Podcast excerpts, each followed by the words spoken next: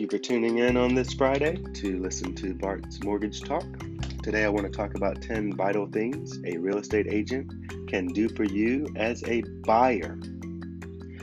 Number one, they can help you find a mortgage professional such as myself in the area to help you get your mortgage done. Working with the right lender is a very big decision. Number two, they can hone in your home search.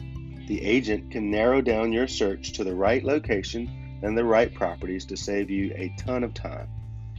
Number three, they can submit a solid offer for you when you do find the home that you want to buy, and they can present the offer that's fair, sound, and impressive to the seller.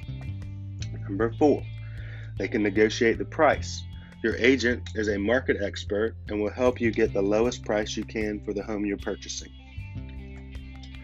Number five, they can coordinate the inspections. Your agent will coordinate the inspection and help you ask about the condition of the home. Number six, they can negotiate any repairs that are identified through the home inspection, and your agent can help you negotiate those repairs and getting them done before closing. Number seven, they can recommend other professionals if you need to get a contractor or another home inspector for any reason. They know all the people in the area to refer to you. Number eight, they basically communicate with the seller so you don't have to. In a nutshell, that creates a lot of le- a lot less anxiety because you don't have to negotiate directly with a person. You have an agent doing that for you.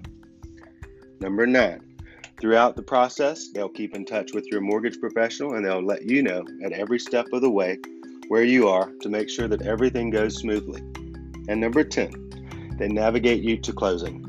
Your agent will help you guide you, help guide you through the process. It's very complex sometimes, and they'll help you get through that and minimize your stress level as we get through the closing process.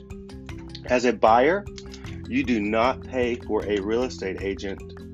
That's the seller's cost. If you list a home, you do have that seller's commission that you have to pay for a real estate agent. But as a buyer, you don't have to pay anything to have representation.